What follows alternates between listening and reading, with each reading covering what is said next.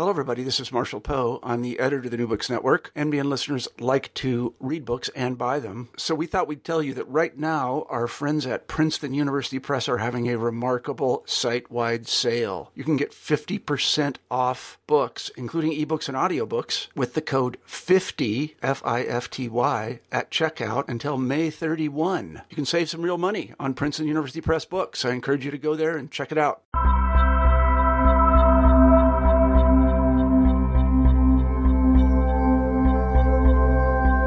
Welcome back to New Books in Religion. Thanks again for joining us. I'm your host, Christian Peterson. The worlds of cinema and illustrated fiction are replete with exciting data for the historian of religion. Drawing on tradition, manga, anime, and religion in contemporary Japan, by Jolyon Thomas sets up a robust theoretical model for examining how the concept of religion is deployed in these mediums. Thomas outlines how the category of religion can be understood within the Japanese context and various reasons why religious markers and themes are reproduced in manga and anime culture. His detailed illustration of the typologies of the manga anime religion nexus is achieved through both narrative analysis of illustrated fiction and film, as well as ethnographies of digital and material environments. In our conversation, we discussed the production and marketing elements of manga, its uses for proselytization, some ritualized responses of audiences, Famous authors and their works, such as Tezuka Osamu's Buddha, religious movements derived from manga and anime culture, the religiously nationalistic elements of Kobayashi Yoshinori's On Yas- Yasukuni and On the Emperor, the filmic career of Miyazaki Hayao, and the role of manga in Aum Shinrikyo's rise and fall, among many, many other things. Without any further delay, here's our conversation. Thanks again for listening to New Books in Religion. Today I have the pleasure of speaking with Jolyon Thomas about his great new book, Drawing on Tradition, Manga, Anime, and Religion in Contemporary Japan. Morning, Jolyon. How are you doing? Hi. Hi, how's it going? I'm Great. doing very well, thanks. Yeah, thanks for uh, making some time to, t- to talk to me. Um, this is a really wonderful book, uh, both really interesting topic. Uh, I, th- I, think not many people are working on this kind of stuff in the study of religion, so I really appreciate that.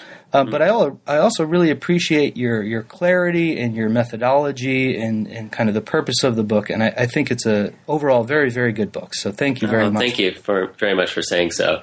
um, before we get into kind of what what this book is all about. Um, I was hoping you could talk a little bit about how you got interested in the study of religion, how you got interested in the study of Japanese religions, kind of what, what brought you to the field, people that might have been influential in your approach or in the topics you study.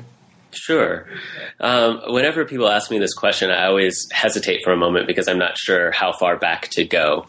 Um, so, you know, I think I could start by saying, you know, I took classes um, when I was an undergrad in, uh, at Grinnell College, but I, I, think that the whole thing that brought me to religious studies classes in the first place was that, you know, I grew up going to a, um, a congregational church, uh, you know, pretty liberal congregation in Des Moines, Iowa, and um, I found myself to be really disenchanted over the course of time with um, with the the church itself. There's this whole interaction uh, that involved my confirmation experience, uh, where I didn't want to become a member of the church, and my parents and grandparents really did, and I found myself being really disillusioned. And that was the beginning of this sort of angry teenage phase where I was like, ah, down with religion, whatever. um, but I realized over the course of time that I actually found um, religion in the broadest sense to be really fascinating.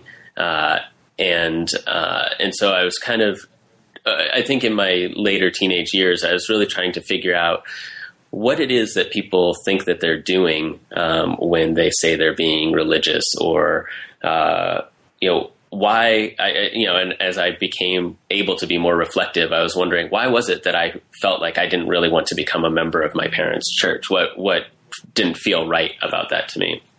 Um, so when I uh, was taking classes at Grinnell, um, some of the first courses that I took that really got me going were uh, really sparked my intellectual interest happened to be uh, religious studies courses. Um, I think the first one I took was a, a course in major Asian religions taught by uh, Ed, Ed Gilday, who's just um, uh, I think retired um, at Grinnell And then I took courses with um, Henry Rietz uh, on, on, the Bible. Um, somewhere along the way, things just really sparked, and I felt like I finally had this opportunity to engage those questions that had sort of been in the back of my mind uh, when I was younger.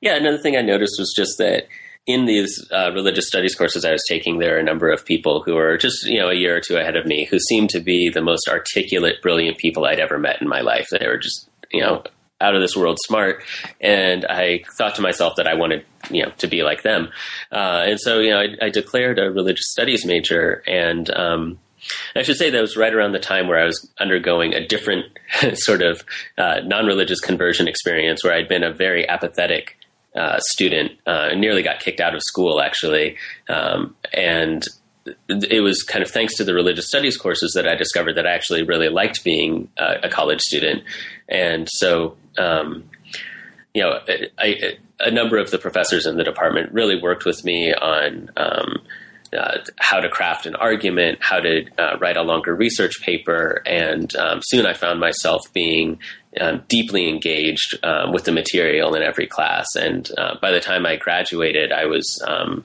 you know, I was already sort of thinking about going to grad school um, in in religious studies. But uh, I wound up taking a detour in that right as I finished college and um, I did an additional semester of student teaching, uh, I happened to be, uh, you know, dating somebody at the time who was making a move to Japan, and and I was thinking that I really wanted to leave the country as well. So I just kind of dove right in and, and took a job in Japan. Um, and so my next academic task, if that's the right word, uh, became learning this new language. Um, and so you know, I spent a couple of years in in Tokyo uh, teaching and um, just trying to learn as much Japanese as I could. And um, in the course of that, then I kind of inevitably wound up combining my intellectual interests in uh, my pre-existing intellectual interest in in religion with uh, my growing interest in Japanese language and culture. Uh, and so that's sort of the the germ of this book um, came from that early experience. Yeah, and in the book, you you're somewhat explicit about your experience there and how trying to learn a language uh, kind of collided with this uh, body of uh, literature, right? So, could you talk right. about how, um, I, I, guess, uh, how this? When did you decide that this this is a something I should write as a book? How did that that idea yeah. emerge? Right. Um, it's really tough to go back and, and retrace this because you know we're talking about a decade um, or more now uh, since this happened. But um, let's see. So uh, first thing, just to speak briefly about learning Japanese, I had not taken any Japanese before I moved to Japan. Um, so I I moved there cold, and um, I wasn't taking lessons while I was there either. I was just kind of teaching myself. So I had to um, figure out really efficient ways to to pick up the language quickly. And um, the urgency came from the fact that I never felt illiterate before. I um, or I couldn't, I didn't remember the feeling of being illiterate, and uh, it really drove me crazy. so I felt like I needed to learn how to read the language around me as quickly as possible. And what I started doing was you know, um, comparing Romanized spellings with uh, the kanji, which is the the ideographic vocabulary that's used in China, and then um, the native syllabaries, which are called hiragana and katakana. And so I was gradually learning how to use these things, but to see them in their native context, I needed some way um, to have kind of a guide through them. And so I ended up picking up um, manga that are um, you know, pretty popular series that are aimed at children. Uh, and as I started reading those things, my vocabulary expanded um, very rapidly. Uh, and yeah, I didn't understand everything at first, but um, after about a year of reading manga, I was able to have a conversation um, pretty well, and uh, and so on.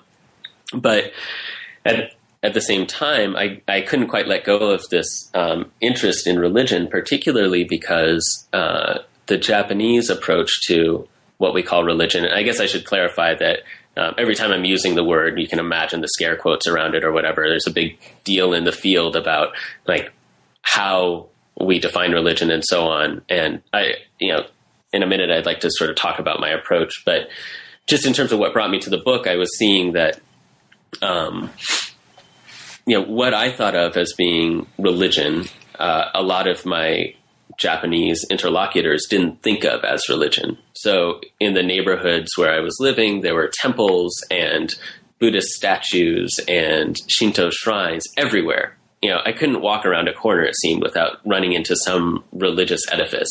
Uh, and I would see people, um, you know, making offerings to these statues that were on the roadside, or I would see people um, hiring a Shinto priest to do a groundbreaking ceremony when they were building the house right next door to uh, on the empty lot next door to my apartment. And so it seemed to me that there was religion everywhere. But when I talked with people, um, most of the time they said that they didn't think of those activities as being particularly religious.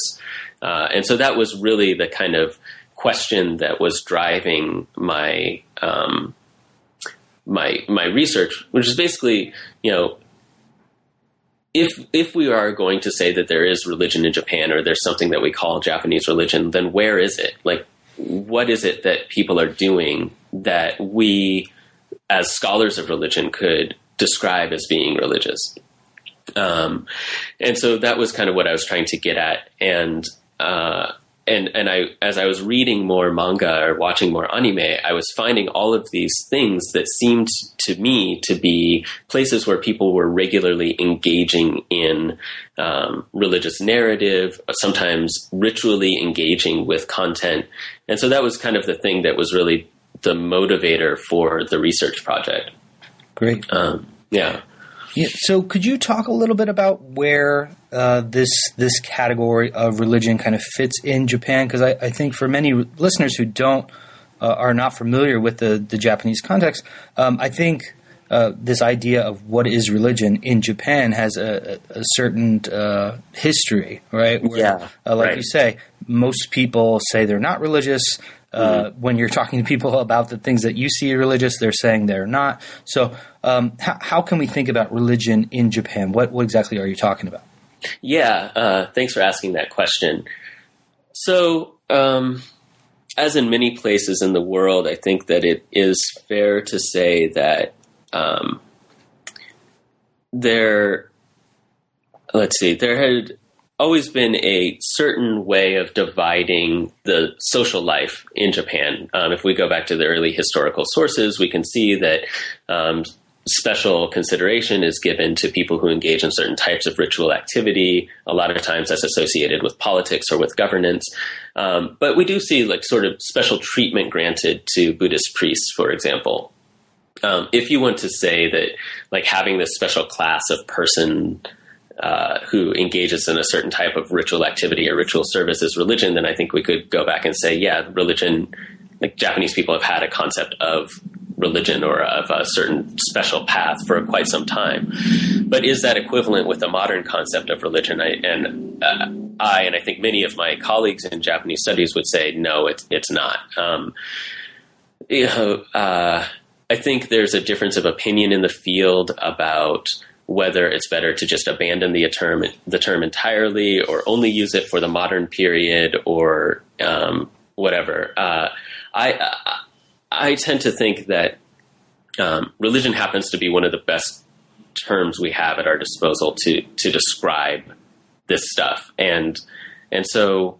Um, I don't particularly have a problem using the term religion as long as we're careful to define how we mean by it. Since I'm a modernist, uh, it's particularly easy for me because um, I tend to uh, talk and write about Japan after the say like in the 19th century and later uh, and at that point japanese people are interacting with europeans who have introduced the category of religion in its modern sense. And Japanese people are actually contributing to the creation of that category, uh, expanding its usage um, for Europeans.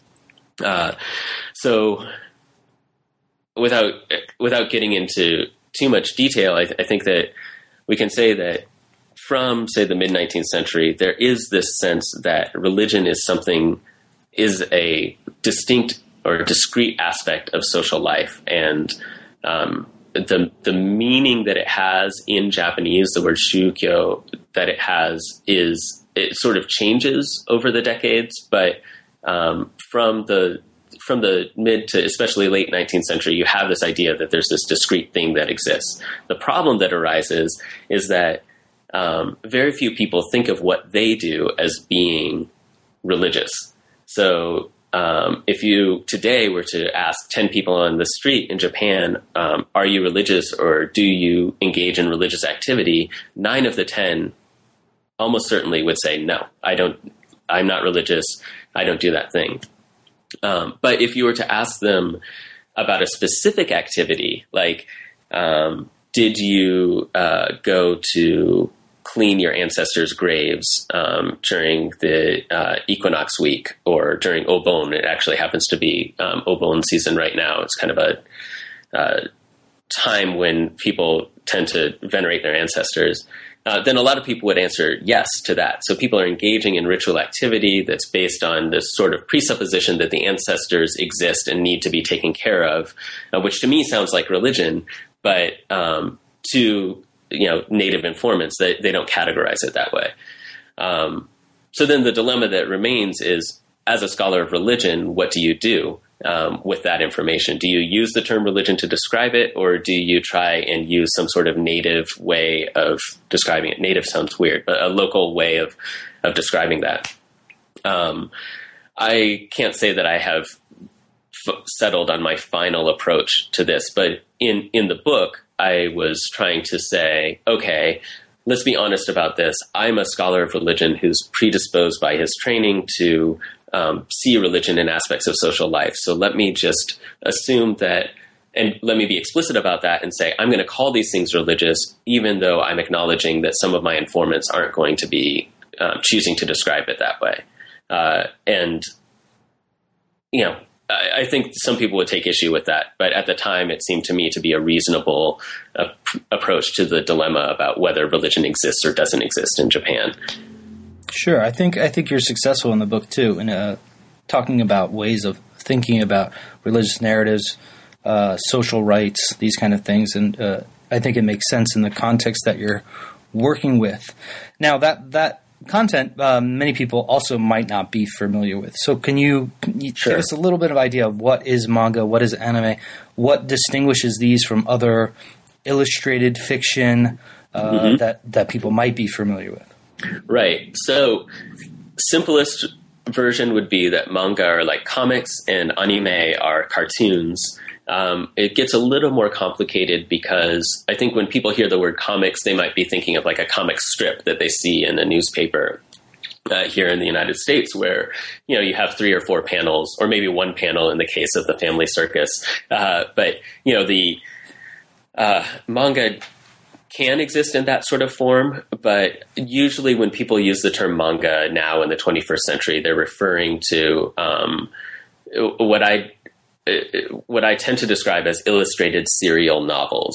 Um, in other words, they're um, these uh, long, usually pretty long stories that would be um, initially published in weekly or monthly magazines um, at, in installments of about 15 or 20 pages, maybe a little bit longer.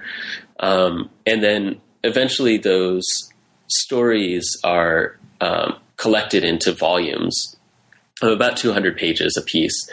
Uh, and those volumes, uh, a set of those volumes can run into the hundreds. There are some um, very famous manga series and very popular manga series that um, have just had ongoing serial serializations.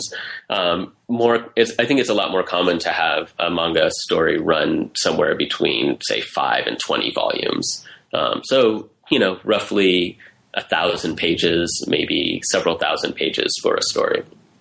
Um, and then in terms of the the medium itself, uh, every type of comics, if we use comics as the broad descriptor of um, storytelling of sequential art, every type of comics will have some decision making on the part of the author illustrator in terms of how to represent the passage of time how to represent changes in um, scene from one place to the other. And manga tend to have a pretty broad range of how to represent that. And, and another way of thinking about that is um, what happens in the space between each individual frame of the story. Uh, so, manga artists uh, might um, do a lot of close up shots of um, various things that are happening at the same moment in time, uh, or they might show several things that are happening in different places um, simultaneously. Uh, and this is something that they actually, it seems likely that they borrowed from cinema uh, and from the ability of a director to take a shot and juxtapose it immediately with another shot uh, and create this sense of motion and um, or of two things happening simultaneously.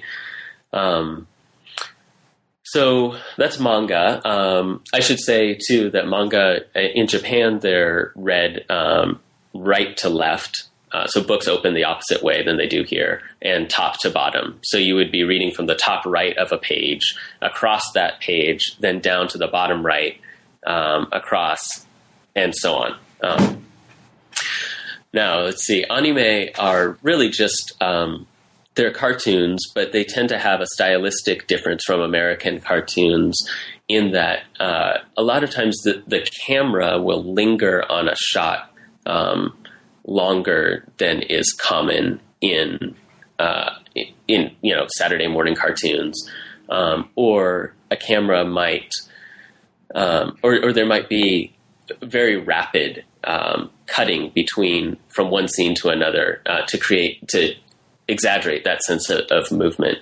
Um, but you know, uh, uh, anime directors borrowed a lot of the apparatus and um, the sort of techniques for creating anime uh, from um, studios like the Disney Studio and so on. Um, but then they kind of added their own twist to it, and a lot of that had to do with sort of um, economic pressures on the industry and so on. And other people have written about this in much more detail um, than, than, I have. I think a great book for um, for anime.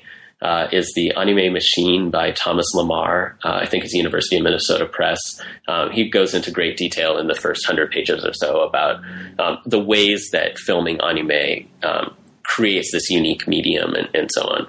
Um, so there, there's there's good stuff out there for people who are interested in that, and a lot of it is cited in my book. Sure.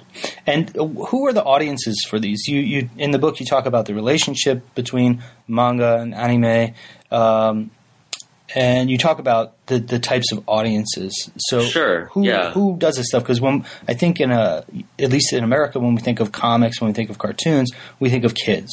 Right. Yeah. Um, kids certainly read manga and watch anime but uh, in in Japan and now increasingly outside of Japan, um, we see a much broader range. Uh, if you're on a Tokyo train, you could see a 60 year old salaryman reading a manga. Um, you could also see a grandmother or a uh, you know 20 something so called office lady reading a manga. Um, and and the the subject matter is just as varied as those demographics. Uh, so you'll have uh, everything from science fiction and fantasy, which is a lot of what we see um, getting translated into uh, the United into English um, for audiences in the United States and elsewhere. Um, but you know, there are how-to manuals um, or, or, or kind of uh, yeah these sort of nonfiction dis- introductions like the we, it's sort of similar to like the idiot's guide to whatever um, you'll have those in manga form in, in japan you also have um, you know there's i think for a while people tended to associate manga with um, eroticism because there is a, a certain corner of the market that is targeted to um, you know the you know i guess helping people get their jollies. But um, you know the the uh, yeah that sort of thing that's um, you know does exist. It's a share of the market that I don't think we can ignore, but it is by no means the majority of the market. Um, and uh, I think basically any topic that you can imagine um, being covered in a novel um, in English literature is definitely covered in in manga. Um, you know, so you have your Fifty Shades of Grey, and you have your Hunger Games, and you have everything else, including like the most uh, pr- profound pieces of literature and the most banal sort of jejun pieces of literature side by side when you're thinking about manga. Now, um, you're you're very clear about kind of uh, your methodology, how you think we should be approaching these types of materials. Um, I wonder if you could just give us your thoughts a little bit about um, this idea of the medium. Um, Mm-hmm. How how can we approach sources where images or film or sound are so Mm-hmm. important to structuring the the narrative of the text? Right. Okay, so um, a big thing, and, and interestingly to me, this is true both of religious studies and of manga and anime studies, is that there's a tendency to overemphasize narrative and to downplay the other things that are contributing to the sort of synesthetic experience of whatever you know? So um, when you see uh, and this, I, I I don't want to make a blanket statement about people who are doing manga and anime studies or religious studies, but just that scholars are now aware of the fact that we we used to just say this is what the story says without looking at how the story was being conveyed. Um, and so, in the case of manga and anime, that meant, well, you know, I've got this work by Tezuka Osamu. What does what's the story he tells without looking at how he tells the story? Um, in in his case, like he's got a, a famous uh, biography of the Buddha that some people have been using in their classrooms and so on, and Tezuka is telling the story by uh, modernizing it, making these uh, asides um, that sort of bring, you know, fifth or sixth century BCE India slash Nepal uh, to the it, it sort of it sort of he sort of updates it for people who might be reading in um, Japan in the 1970s or 80s. Um, with little references and asides to contemporary culture. Um, and also, importantly, uh, and, and, those are visual references, I, I, I, should be clear, as well as verbal references. Um, so, so there's that, but then there's also things I, I alluded to this a little bit before about just the pacing of the of the story and how the artist might move from one frame of a manga to the next. Um, does if the artist focuses a lot on different aspects of the same scene in individual panels that have say a picture of flowers or a picture of a person's fingers interlaced or whatever are is the author inviting the reader to take time to to take a moment uh, to appreciate all of the different aspects of what's going on there? Um, if the author chooses to just use image to um, portray a particularly profound moment, is that supposed to suggest that the moment, that the content of that moment is ineffable?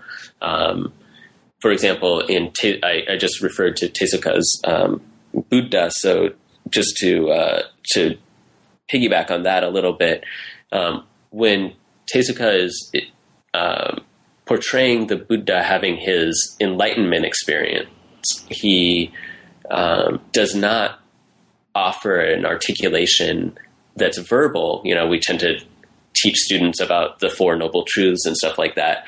Rather, he um, just draws a picture of the Buddha seeing himself as interconnected with all these other dancing flowers and bears and and you know artichokes and octopi and stuff like that. So um, is portraying this sense that everything is interconnected, um, which you know it, we could say is maybe part of the Buddha's um, enlightenment experience. But he's in doing so, he's changing the very way that people might understand the content of that experience. Um, and he's, I, I say, he's changing only in the sense that he is presenting it in a way that's different from the usual kind of verbal articulations that we would read in a, a textbook on Buddhism.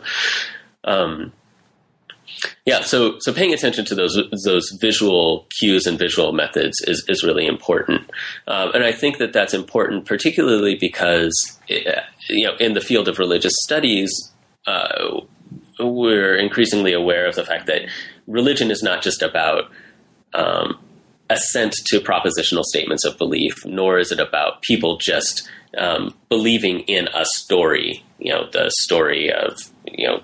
Um, you know, a certain people being an elect people, or of a certain person being a messiah, uh, it, that it can be about all of these other things um, that have to do with, you know, the material body and so on. Um, one person that that's been doing interesting work on this recently is Brent Plate, um, somebody that I've been in dialogue with a lot about media and religion and, and so on, and kind of how there are all these ways that we engage with religious content um, that come through our various senses uh, that don't have to do with just reading a story and following along. So I think that's what I was trying to get at when, in, in the book. Um, Brent's done a, done great work um, both on the senses and on film and religion that I highly recommend as well. But yeah. Yeah, and we've talked to Brent here at New Books in Religion as well. So we we are uh, also a big fan of his work. Now, your narrative reading of these stories is great, but the other thing that's really interesting about your book is you, you pair this narrative approach with an ethnographic approach. Mm-hmm. I'm wondering if you could talk a little bit about the type of ethnographic work you were doing. What kind of things were you thinking about? uh, yeah. around manga and anime, I guess. Yeah. Um, so I have to be, uh, yeah. Th- this is a this is a tricky thing for me because I, I think of the ethnography, um, the ethnographic aspect of, of this book as being its greatest strength and its greatest weakness. Um, you know, the the way I I it, I had gotten midway through my research in Japan, and I and I realized that I had just been reading all these stories or watching all these films, but I didn't. Ha- I wasn't feeling like I was getting closer to understanding what was truly religious about them. And I and I was sensing that I was just imposing my category of religion on these texts or these films. I, I hesitate to call them texts, but on these manga and anime. Um, and basically, what I was doing, if I was doing that, was just writing a book. Uh, it wasn't a book yet, but just writing a study about myself. Um, and I wanted to rather be writing a study about you know people in contemporary Japan and how they were interacting with with manga and anime, um, and what might be religious about that. So very late in the game, it occurred to me to start asking people. And I say very late in the game because, like I said, I'd, I'd gotten pretty far along, um, and I'd written some stuff, and then, you know, I started wanting to substantiate my claims. Um, and my first way of doing that was to go to fan message boards dedicated to certain works. And um, I was just lurked on the boards and saw what people were posting and noticed that it was not uncommon that you know that I wasn't alone in seeing religion in some of these things, but also that it wasn't uncommon for people to describe in the relatively safe anonymous space of an online message board that you know they actually engaged in some sort of ritual behavior. What I saw as ritual behavior. I'm not sure if they always use that word. Uh, you know, with the the, media in question. Um, so then once I started seeing that with the online message boards, then I started, you know, I started following up when I would meet people, um, you know, a friend of a friend or something, and I they asked me about my work. Um, then I would kind of say, oh, okay, well, would you would you be okay with me just asking you some questions? You know, so we'd meet at a cafe. I'd click on my tape recorder and we'd have a chat about, um, you know, what what their experience was with manga and anime, what their thoughts were about religion, and if the two were connected at all. And, you know, I have to say, I called it a strength because I hadn't seen anybody really doing that sort of work before. But it was a weakness in that I got I came to it too late, and the the interviews and, and the survey I did with um, some college students, uh, it, it, really was too little, too late, and um, and so one of the things that I that I did at the closing of the book was to say, you know, this is just a first attempt. I really hope that people will take this idea and move forward with it.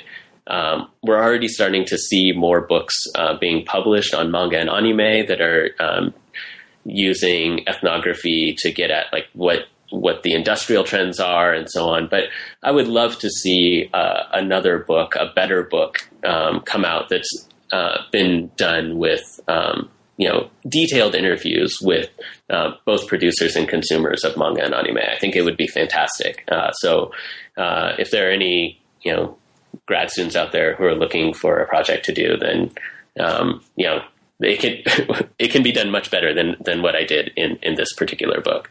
Um, well, you we we think you did great. Uh, thanks. Now, um, a- another thing uh, to help us think about this idea of religion within the, the context of manga and anime is you outline certain typologies uh, Mm. or, or categories of Mhm. where uh, religion fits in here. So, can you tell us the, the, the ways in which manga is deployed in, uh, or excuse me, the ways in which religion is deployed in manga? Yeah, actually, I don't think you misspoke there. Manga is deployed by uh, religious groups um, to try and reach new audiences. Um, I say new audiences because I, I think there's this this sense, in the case of not all of them, but um, you know, there have been some uh, manga that have been published by, say, you know, uh, the Soto sect of, of um, which is a, a branch of, of the Zen tradition in, in Japan, and they'll have like the the story of their founder Dogen, and it's as you might expect a sort of um, plotting biography of this sectarian founder. Uh, but then you see some other groups that uh, are doing things where they're trying to tell an, an exciting adventure story and present the group's doctrine at the same time. Um, one of the groups that's been doing that uh, to with a lot of um, verve, I'm not sure about the effectiveness of it, is a group that's um, called Kofuku no Kagaku in Japanese. Uh, they now go by the name Happy Science in English. Uh, they used to be called the Institute for Research in Human Happiness. Uh, but anyway, they uh, they have these uh, marvelously produced uh, anime and manga that they have been publishing for some time now that are you know designed to introduce people to sort of the cosmology and worldview of happy science and um, to get people interested. Uh, so that's one kind of thing. But then I, I think, like, if we were to think about this as a continuum or a range of types of expression with religion, then we have these things on one end of the continuum where a religious group is creating a manga or anime specifically to edify their current members or to capture new audiences. On the other end of the continuum would be, I, I, I think, the the vast majority of stuff that we might call religious manga and anime, which is um, the kind of thing where an author uh, or illustrator or director recognizes that religion is a particularly fecund source of all kinds of great great stuff. It's the source of magic and miracles and and so on, um, which means that religion is you know religious content is replete with convenient plot devices. So you know you have the girl who is uh, um, who whose family runs a Shinto uh, shrine in Tokyo, and she falls down a well, and then she's transported to this magical world. Or um, you have the person who uh, suddenly discovers that this Buddhist uh, statue is walking and talking and offering to protect her from these bad guys. Uh, and so the religion that's involved is kind of aesthetic, you know, it's ornamental in a way, in that it just moves the plot device along. But it, it incidentally exposes people to religious vocabulary, imagery, and ideas.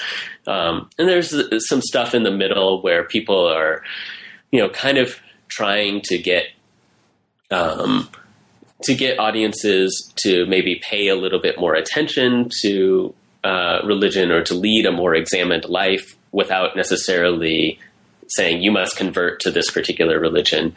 Um, one person who's fairly famous, who I think has been doing that, is uh, uh, a fairly right wing guy named uh, Kobayashi Yoshinori. Several of his books um, have sort of taken on this hortatory mode where they're encouraging people to visit the controversial controversial uh, Yasukuni Shrine in, in central Tokyo, or um, to think of the emperor as a ritual specialist rather than just as a, a sort of political or symbolic figurehead. Um, so, you know, there there's a pretty broad range in terms of um, the religion in and of manga and anime. But uh, one one crucial thing is that I think to date, you know, when I was working on this book, I felt like most of the stuff there wasn't a lot on on religion and manga and anime, but what what was out there tended to assume tended to use the preposition in. Like let's look at this manga and find the religion in it. Um, and what I was trying to do was to sort of flip that around and to say, okay, we have. Um, let, let's assume that there's religion here, but let's not assume that the religion is being transmitted through the medium. Let's rather think about the fact that the medium might be the site for the performance of religious activity. And again, this is where ethnography came in, and that's where I was starting to find people, you know, reading a manga and um, incorporating that into their religious worldviews or engaging in ritual behavior that was um, based on what they had seen in an anime and, and stuff like that. So. Great. And uh, speaking of kind of audience reactions and, you know, uh, this as a site of where religion might be performed. There's one figure, uh, Kuroda, uh, Kuroda Minoru. Yes. Mm-hmm. Can you talk a little bit about uh, who this figure is and what, what's going on around him? Yeah, um, Kuroda uh, is a really fascinating individual, and he was very generous uh, with his time. Uh, he uh, met with me a few times, and, and we talked about um, his sort of life and work, and I guess what he would call his life's work, um, which is uh, that he, let's see, he sort of fell into this career as a manga artist um, and was basically just one of those people kind of in the in the middle of this vast manga industry in the uh, late 60s and 70s uh, where he was kind of drawing manga targeted to girls um, as a way, as he describes it, of just having a way to eat, right? Um, but along the way, he became a member of uh, a, a religious group called Mahikari, um, which means true light. Uh, it's a fairly large religious organization in, in Japan. And um, that really began to influence the material that he was incorporating into his manga. Now, he says that he was already drawing manga that caused some religious groups to contact him and to say, hey, you should come check out our teachings because they align with yours or whatever. Um, for whatever reason, Mahikari, he clicked with Mahikari. And then there's sort of this um, uh, schism in the late 70s, and he was kind of at a loss and felt had a moment of inspiration when he realized that it would be important for him to start his own group. Uh, it's a small group. It's kind of based on uh, the group was formally established in the early 80s, I think 1984 technically, but perhaps, a couple of years before that. Um, anyway, so he establishes this religious group that's largely based on his um, you know his readership, and um, his manga are um, how, how do I describe this? They tend to present protagonists as you know, a protagonist will discover that she's died or that she's traveling through the world of the dead, and then some figure will appear to guide her along. And so that figure is really kind of the stand in for Kuroda himself, and he's allowed, and, and it gives him the opportunity to sort of expound on his views about the spirit world and so on. Um, and so he's published uh, quite a few manga that way, and then he started publishing um, ordinary nonfiction where he would present this uh, his increasingly complex worldview, which is largely derived from Mahikari cosmology, uh, to this audience of interested readers. Uh, he's got a website that sells various things, and then his group will have uh, various sort of spiritual goods. They're called, and then and then his group will have these periodic meetings um, where they engage in this uh, practice of uh, transmitting uh, sort of invisible flame from their hands, um, which has therapeutic purpose uh, effects and and so on. Um, Kuroda was, a, I have to admit, a bit evasive about uh, the connection between what he does and religion. Although his group is officially registered as a religion with the Japanese government, um, he really doesn't like that term. Uh, he thinks that religion is outdated and he prefers to think about um, the near future where the term religion won't even be necessary because it's an artificial distinction that people make. Um, so I think it's important to to recognize that he doesn't he rejects the term religion, except when he's you know registering his group with the government, and and, and, then he he says that that's the um, the best thing. Uh, that's sort of the best description in, in that sense. But um, yeah, so he's a, he's a really fascinating figure, and I, I, think rare. I don't I don't want to give the impression, and my intention in the book was not to give the impression that um, there are lots of manga artists out there who are founding their own religions, but um, you know, it's not it's not uncommon. I think for people who already have a following to um, see the nature of that following change or to adopt the stance of a teacher. Uh, and, and Kuroda has definitely done that. Hmm. Um, now, um, another chapter you focus on film, and you mm-hmm. specifically mm-hmm. focus on uh, Miyazaki Hayao, mm-hmm. um, who lots of people might know of. He's very famous. Uh, can you can you tell us a little bit about who this figure is, uh, some of his more well known films, and part of what I think you're doing in this chapter is critiquing how he's been approached and kind of mm-hmm. assessed. So mm-hmm. maybe uh, maybe before you kind of give us your perspective, you could tell us how would most people think of of him.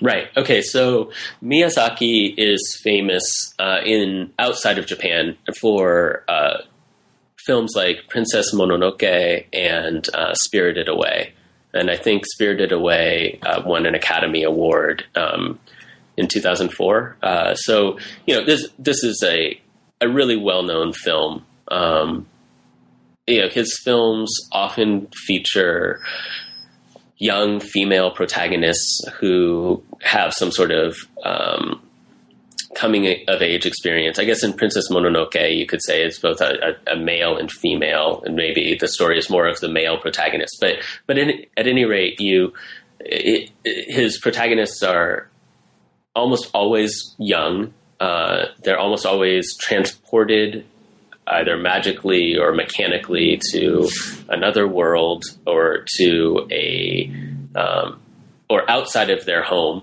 uh, and then you know they come to have this new um, sort of appreciation for uh, what the world is like, or some or something like that. I'm I'm speaking very broadly about his work here. Um, obviously, there are variations in his stories.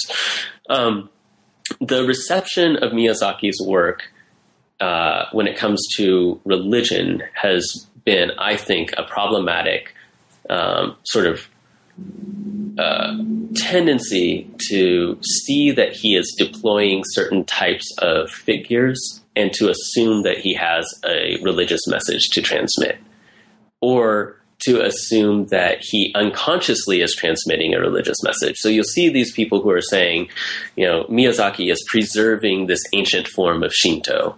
Um, that's triply problematic because we, we uh, one, he doesn't, he explicitly denies that that's what he's doing. Two, uh, it's questionable whether we have a really good sense of what the ancient form of Shinto is, and it's especially questionable whether Miyazaki has any sense of what that is.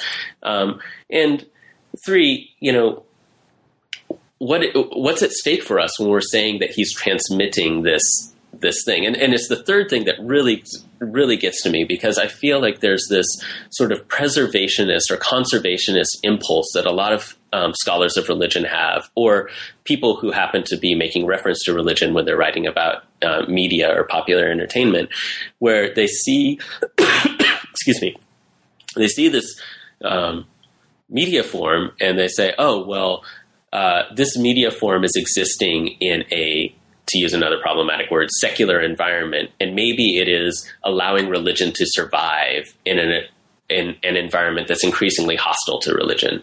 And I completely understand where that comes from. I'm sympathetic to it, but I really don't think it's that helpful because um, it seems to me more likely that the environment is not necessarily hostile to religion. The environment is changing, and the forms that religion is changing, or the forms that religion is taking, is changing as well, and, and are changing as well. So, um, to say that Miyazaki is preserving something, one attributes to Miyazaki an attitude that he explicitly denies having, and two, um, kind of focuses our attention on the position of religion in society in a way that I think is ultimately unhelpful. Um, I do share with these uh, with the authors who have written about Miyazaki in this way a sense that there's something in his works that we can identify as being religious, um, but I think that we shouldn't assume that he is doing anything to necessarily preserve awareness of, of deities or, or anything like that. In fact, the deities who appear in Miyazaki's films seem to be ones that he is sort of made up or taking great liberties with. Um, and they're the ones who are active, but almost always his representations of institutional religion are pessimistic. Uh, in Princess Mononoke, there's a venal monk um, who is certainly not uh, a figure to be admired. Um, in uh, in My Neighbor Totoro, um, there's no priest figure who appears, but there are statues um, that appear, and they tend to be inert. Whereas you have this um, fuzzy tree spirit that the two um, young girls who are the protagonists of the film interact with, and so you know I think that to say that Miyazaki is doing religion um, kind of takes us away without defining carefully what we mean by that kind of takes us away from um, an understanding of what his what his work might actually be doing especially if he says explicitly time and again you know i'm not into um, organized religion or institutional religion so um, that's kind of what i was trying to to do uh, in that in that chapter and i should say too that um, the book kind of that's the core of the book, and that is the thing that I wrote er, first. And so um, the rest of the book kind of built out around that. So uh, some of the stuff that's in the introduction, where I'm laying out my methodology, is really based on my reactions to Miyazaki's films and to the reception of Miyazaki's films. Now, the final chapter uh, revolves around this group, Aum Shinrikyo. Um, which a lot of people probably don't know about. I would assume, mm, but um, mm-hmm. If, if, you know people that work on new religious movements, things like that, might be more familiar with this. Yes, but uh, you you talk about uh, how manga is employed to formulate a kind of identity and ideology for the group, but also mm. how it's used to proselytize, and then and then ultimately how it's used to critique this group um, and some of its activities. So, uh, re- really interesting. I, I, I, really like this as a case study. Um, so, could you tell us what this group is, and then where does manga f- fit into this this group's kind of activities? Right. Okay. So, um, first of all, Aum Shinrikyo was. Uh, um, the group that was responsible for a string of violent acts in the mid 90s, uh, most famously uh, members of the group spread uh, sarin gas, which is a neurotoxin that's um, deadly, on several trains that were converging on Kasumigaseki Station in central Tokyo uh, in March 1995. Um, a horrific incident, really shocked um, Japan, uh, which is still to this day one of the safest places I've ever ever been. It's it's shockingly safe. Um, so you can imagine in a place that is so safe uh, having this um, this atrocious act committed was really a wake up call to people.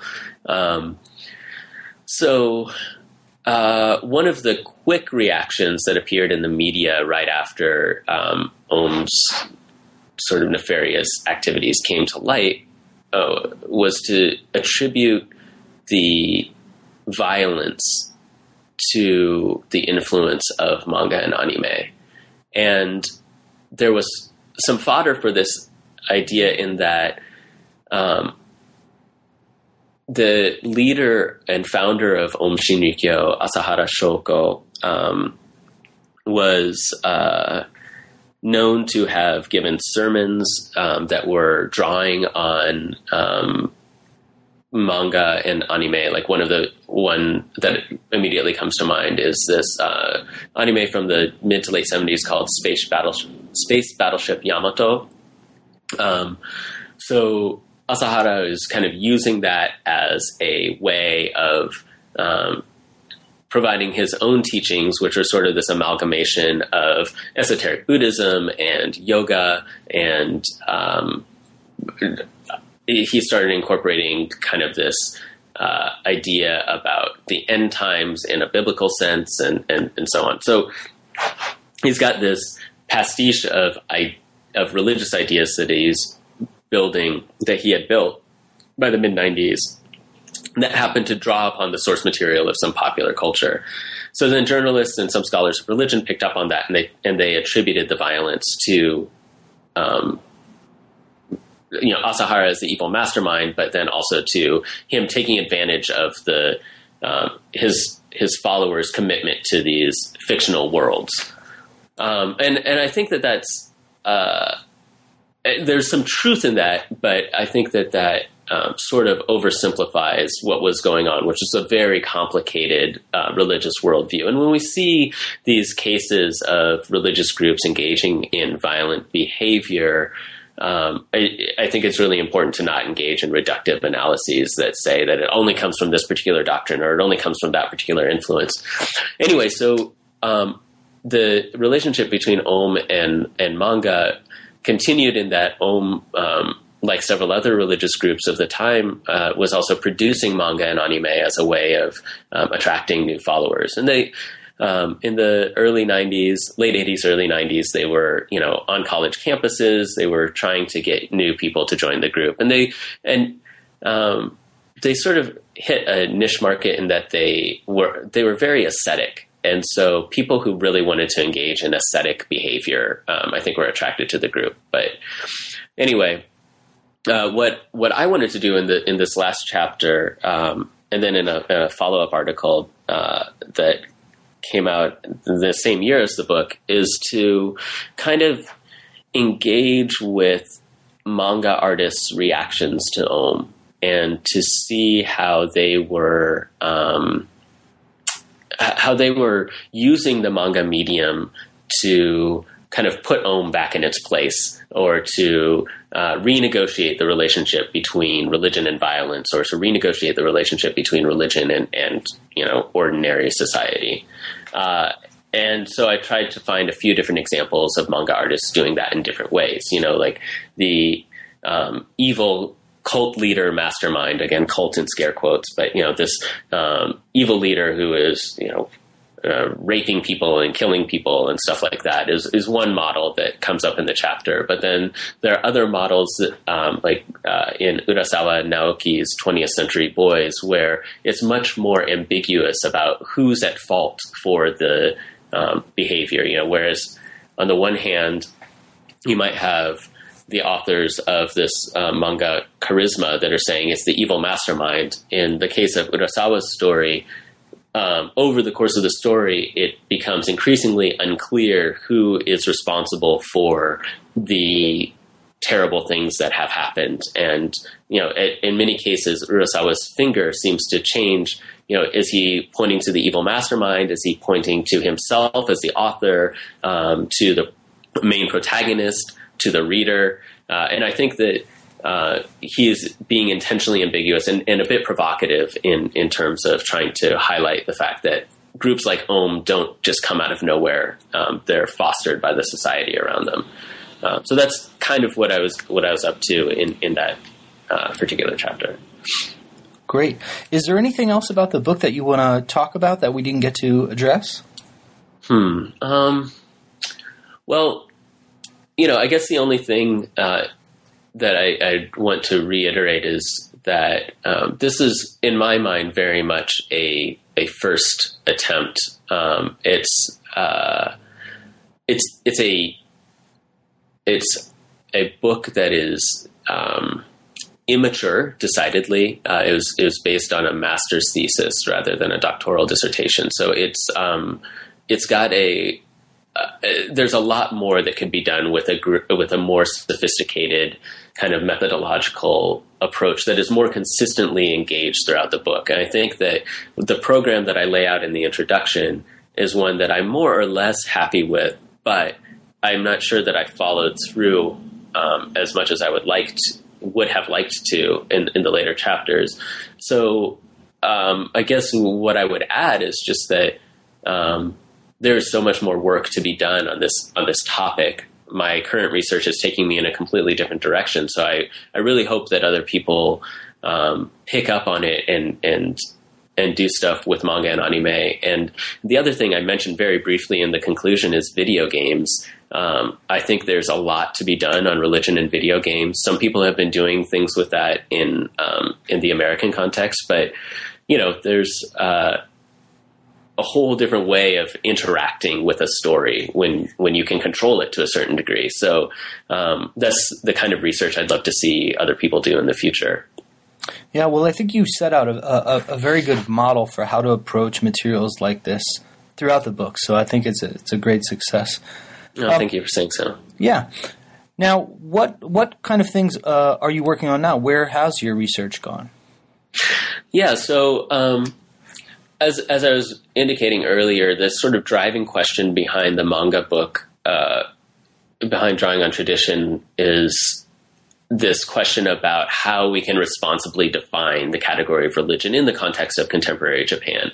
And I would say that my abiding sort of research question continues to be about that sort of thing. You know, how can we responsibly define religion? But um, I've moved from kind of doing this contemporary study that's drawing on a lot of, um, you know, contemporary sociology and so on to a much more historical focus. So my current project uh, is looking at um, the politics of religious freedom, mostly in 20th century Japan.